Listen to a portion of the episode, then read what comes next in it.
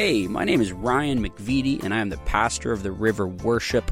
Thank you so much for joining us on our podcast. If you haven't heard about the River yet, it's an amazing move of God happening in the greater Toronto area. Yes, Toronto, Canada. It's a cold place, but we have warm hearts, and we love coming together every Tuesday night and worshiping the Lord with all we've got. We also get to dive into the Word, and that's where we're going to go right now. We're going to dive into the Word of God, and I trust and pray that it will impact you in a powerful way. If you're ever in the Toronto area, come visit us. We would love for you to worship with us together. But enjoy the message, and God bless you. You can have a seat. We're going to just get in the Word for a little minute. This is not a full message, but you couldn't come here tonight and not hear the Christmas story. So I want to tell it to you. Can you give it up for this worship team?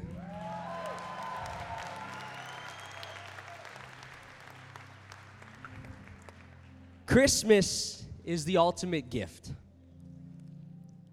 The reason why we celebrate this season is not because of a winter solstice, or a cool guy who lives in the North Pole, or Santa Claus hats on praying hands. No, no, it's because Christmas is the miracle that literally split time in two. You call this year twenty twenty-three because of the event of Christmas. Christ Mass, it's literally about Christ. It's the ultimate gift, the ultimate exchange, the ultimate price paid for you and for me. So that's what I want to talk to you about tonight is the gift. Would you look to your neighbor? Choose anyone you want. No games tonight. Would you look to your neighbor? Come on, I'm watching. And would you tell them like a preacher? Would you say, I've got the gift? Come on, it's not prideful. I'm telling you to do it. Say, I've got the gift.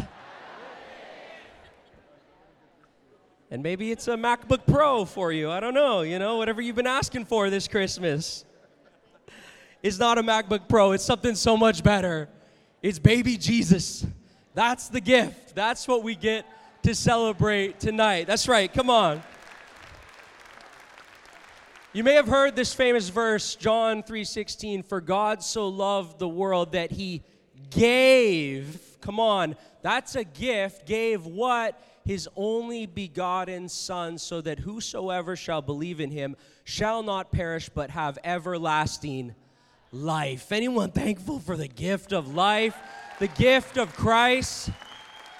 That's the most famous scripture in the whole Bible. It's the thing you learn first in Sunday school, but we don't usually use it at Christmas, but it is the Christmas verse. That is what Christmas is all about, Christ Mass. It's about the gift of Christ coming down. God sending his Son, the gem of heaven, to come down and save you and me from our sin, to teach us how to live, to teach us how to love one another, that Jesus Christ, seated on the right hand of the throne of God, would leave this beautiful place of heaven where he's being exalted by the angels and come down to earth, that God would bankrupt heaven of its most prized possession for you. Not just for us corporately, literally for you and for me. That is what the Christmas story is all about. Because see, you got to understand something. Before we had this gift, that gift that you told your neighbor about, friends, we were in a tight spot. Because we were given the law, but we could not fulfill it on our own. We tried, and we have all these books in the Old Testament about the efforts and the sacrifices and all the things that man tried to do, but we couldn't do it on our own. We needed a Savior. And that's what this celebration today is all about. It's about that Savior, because the reality is that the wages of sin are death. The wages of sin is death, but God loved us too much to leave us with that debt. He had a plan from the very beginning. If you look at John one one, for in the beginning was the Word, and the Word was with God, and the Word was God. All things were done through him. And then guess what? The Word became flesh. That's that beautiful babe in a manger. That is the Word becoming flesh, but it was not an afterthought. Christ had a plan all along for you and for me. This was foretold through the story of Abraham and Isaac on Mount Moriah. Jehovah-Jireh, the Lord will provide. Again, it was told by the prophet Isaiah. Isaiah prophesied this in chapter seven, verse fourteen. You'll see it on the screen. Therefore, the Lord himself will give you, which, by the way, that Hebrew word you is plural. It's not singular. You, us, all of us, a sign. The virgin will conceive and give birth to a son and call him Emmanuel. This is long before Joseph and Mary were even alive. See, Christ was his plan for you and for me all along, even though we forsake him. Even though Ryan McVitie had forsaken him, he still had a plan for me and a plan for you. So that is why we celebrate the perfect Lamb of Jesus Christ. And it's really an incredible miracle. Philippians two, verse five says it this way: let this mind be in you, which is also in Christ Jesus, who being in the form of God, did not consider it robbery to be equal with God. So understand, this is not some just separate entity of his son. This is him coming. He did not consider it robbery to be equal with God, but made himself of no reputation. Gave it all up, taking the form of a servant, a bond servant, and coming in the likeness of man. Guys, this is the King of Kings coming down to earth and making himself of no reputation. Think about it. How would you come if you were the King of Kings? I don't know about you. I would come with a squad. I mean, I would come with security. I would come with a tower. I would come with a kingdom. I would come with an army. I wouldn't come in a manger. He made himself of no reputation to come in a manger. And you know, this word manger, it sounds so beautiful because we just sang those nice songs about it. Do you know what a manger is? It's a feeding trough for pigs. This is like the most disgusting place that you could put a baby. It's not romantic. It's not beautiful like we have made it. He came in the worst fashion possible and made himself of no reputation for you and for me, because you see, he was not concerned with his reputation. He was concerned with your reputation. He was not concerned about him. He was concerned about you, and he is still concerned about you. Above all else, he loves you, and that is why he sent his son. Guys, this is why the Bible has to be true, because every fairy tale you've ever read, every novel, every story, every history story you've ever heard is, is protect the king, save the king, die for the queen. Not the king comes to die for you, and the king comes to die for me. That's not good storytelling. That's not how it goes in Disney movies. That's, that's not how it is, but that is the love of Christ. It's an upside-down kingdom. That he who is the highest makes himself the least for you. That is something to clap about. I think we forget about that. So I was thinking that, you know, that question of, like, why did he choose to come that way? And why as a baby? I mean, you know, he could have just came as a man and appeared powerful, strong, triumphant. He could have, but instead he chose to come as a babe in this trough, in this manger. Why? Here's, I think, why.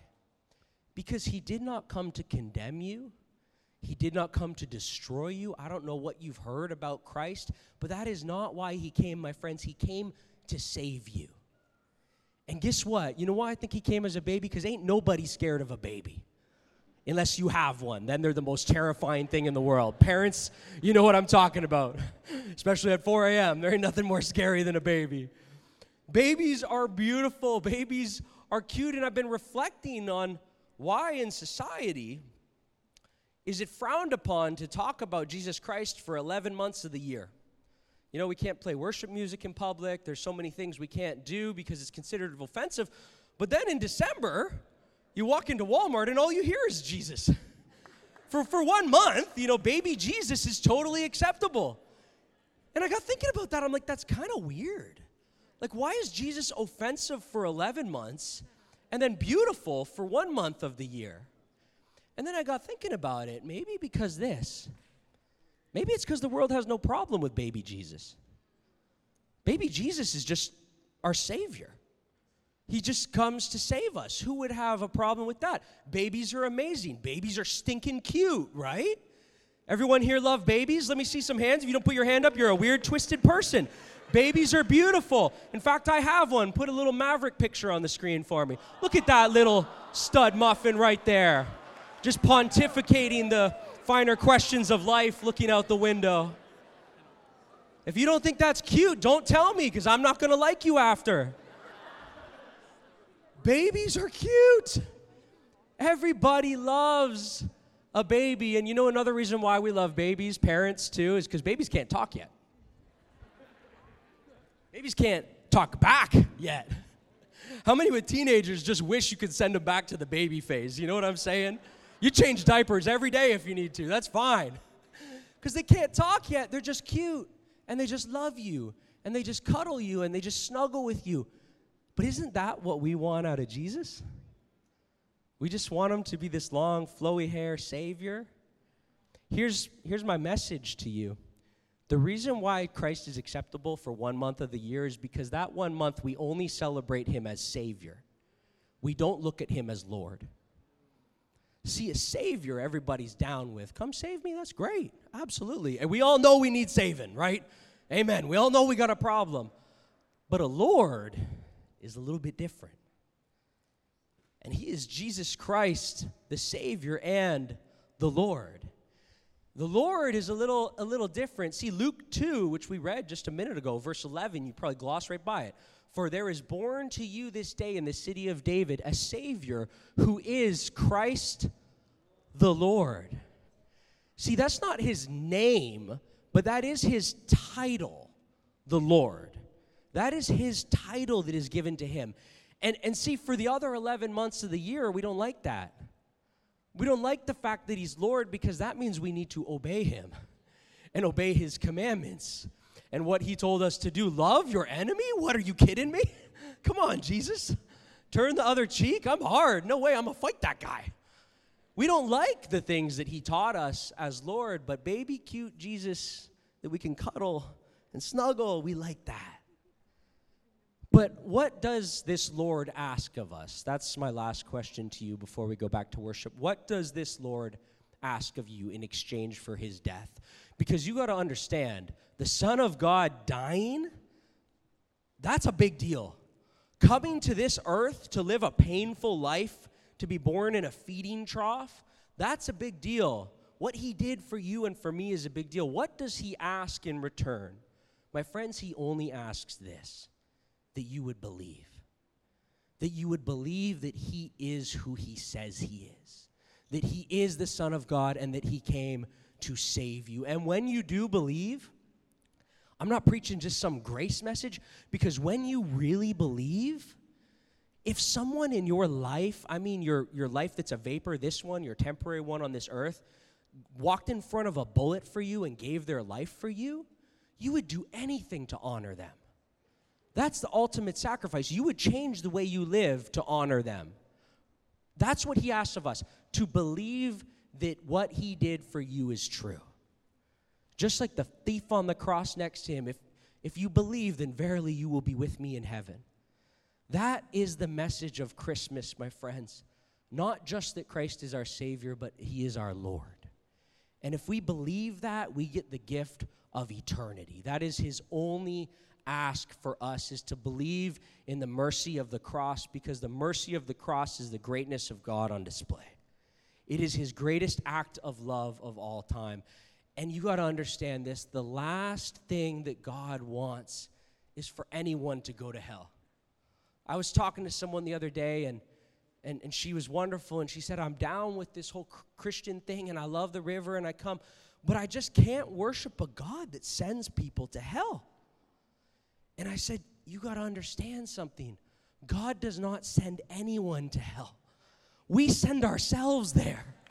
I send myself there. He created a just system where there is consequence for action, and you wouldn't have it any other way. You want a fair system. You want a just system. But here's the rest of the story. He didn't stop there. He sent you a Savior so that you don't have to go there. so that I don't have to go there, so that we can spend eternity with him forever in paradise. And that, my friends, is the most loving thing that anyone could ever do.